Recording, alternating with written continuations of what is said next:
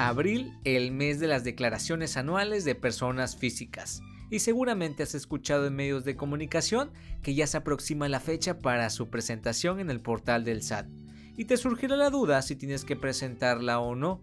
Pues a lo mejor tienes la idea de que como en tu nómina te retienen el impuesto sobre la renta, ya no será necesario presentarla. Y ese es el tema que veremos el día de hoy, de cuándo es que los asalariados tienen la obligación de presentar su declaración anual. ¿Listo? Bienvenidos a tu amigo El Contador. Aquí hablaremos de temas contables, fiscales, legales y financieros. Todo lo que está en torno al mundo de los negocios. Yo soy Luis Rodríguez y comenzamos. Ok, primero quiero empezar con mencionarte qué se considera un asalariado.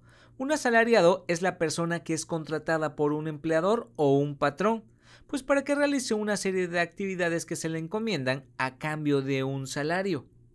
Y de ese tipo de ingresos nos habla lo que es el artículo 94 de la ley del ISR, que ese ingreso se va a considerar por la prestación de un servicio personal subordinado y se va a derivar de una relación laboral. También va a incluir lo que es la PTU que perciba el trabajador, al igual que las prestaciones percibidas como consecuencia de la terminación de una relación laboral. Entonces, ya sabemos quiénes son los asalariados. Ahora vamos a entrar al tema de hoy, de cuándo es que ellos están obligados a presentar su declaración anual.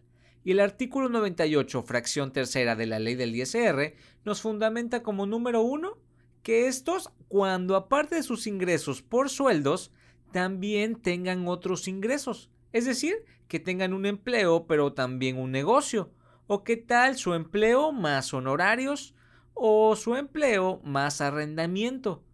Entonces ahí estarán obligados los asalariados a presentar su declaración anual de personas físicas.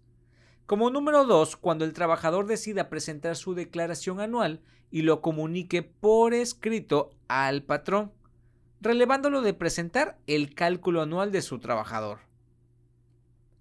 También cuando el asalariado haya dejado de laborar en donde estuvo trabajando antes del 31 de diciembre del año a determinar, es decir, del 2020.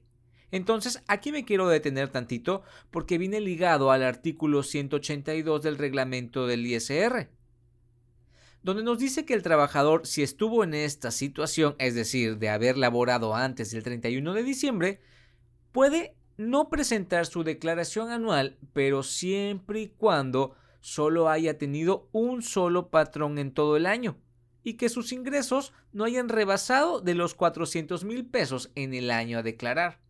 ¿Va que va? Como número 4, cuando el asalariado hubiese prestado sus servicios a 2 o más patrones en forma simultánea. Y seguramente me preguntarás, Luis, ¿a qué te refieres con en forma simultánea? Pues pongamos un ejemplo. Si Luis trabajó con el patrón 1 de enero a marzo y después por el tema de pandemia le dieron las gracias y empezó a laborar con el patrón número 2 después de abril hasta el mes de diciembre, entonces en este supuesto no se considera simultáneo. ¿Por qué? Porque ninguno de los dos trabajos se empalmaron. Entonces no tendría la obligación de presentar su declaración anual, ¿ok? Pero otro caso hubiese sido diferente si es que Luis hubiese trabajado de enero a marzo con el patrón 1 y con el patrón número 2 de febrero a diciembre. Entonces aquí sí, Luis sí tendría la obligación de presentar su declaración anual, ¿correcto? Otro punto que nos menciona la ley del ISR es que el trabajador tendrá la obligación de presentar su declaración anual cuando haya obtenido ingresos por salarios desde el extranjero. Como punto número 6, cuando los asalariados hayan obtenido ingresos anuales superiores a los 400,000 pesos. Y con esto me refiero al sueldo percibido antes de impuestos. Es decir, si tú ganas 20,000 pesos antes de impuestos en un mes, y 15,000 pesos después de impuestos, que ojo, este sería el monto que te depositan a tu cuenta bancaria. Entonces, el monto que toma el SAT como base para medir esos 400,000 pesos límites son los 20,000, es decir, tu sueldo antes de impuestos, ¿correcto? Va que va.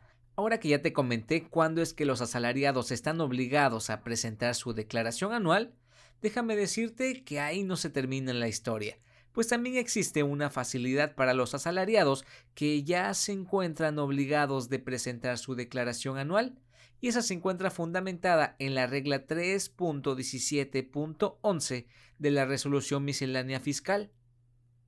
Y aquí nos dice que los contribuyentes personas físicas no estarán obligados todavía a presentar su declaración anual de ISR del ejercicio sin que se considere aún una infracción a las disposiciones fiscales, pero siempre y cuando en dicho ejercicio fiscal solamente hayan obtenido ingresos exclusivamente por salarios y de un solo patrón.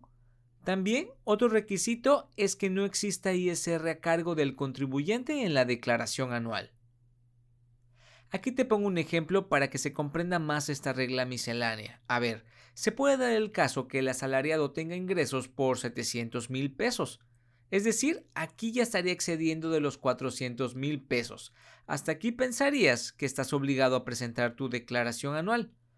Pero resulta que en tu declaración no te da ISR a cargo. Entonces, conforme a esta regla, puedes optar por no presentar tu declaración anual. ¿Sale?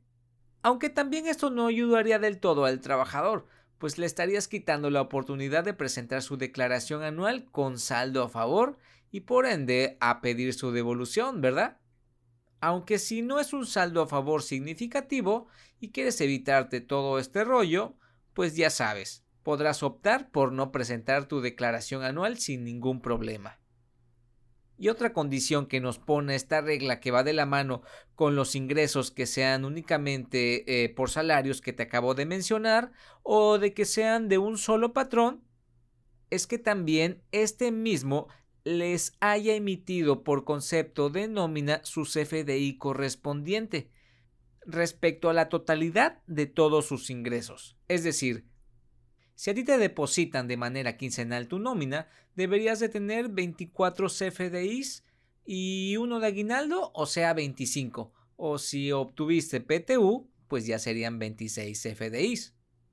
Ahora, esta facilidad que les acabo de comentar que se encuentra en la regla 3.17.11 no resultará aplicable para los contribuyentes que hayan tenido ingresos en el ejercicio de que se trate por concepto de jubilación, pensión, liquidación o algún tipo de indemnización laboral.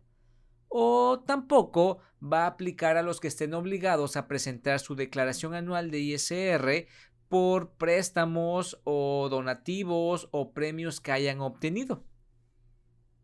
Entonces, en conclusión con esta regla, es que si tú eres asalariado y tuviste ingresos mayores a 400,000 pesos en el año 2020 y no te da impuesto a cargo. Además, solo tuviste únicamente un patrón, entonces no tendrás la obligación de presentarla, ¿va?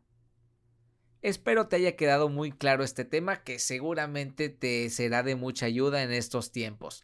Recuerda que todo este mes estaré subiendo episodios referentes a la declaración anual de personas físicas para que te mantengas ahí bien informado con este tema tan importante.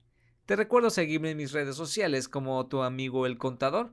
O si tienes alguna duda, también puedes mandarme un DM en Instagram o un correo electrónico en soytuamigoelcontador@gmail.com. Yo soy Luis Rodríguez. Hasta pronto.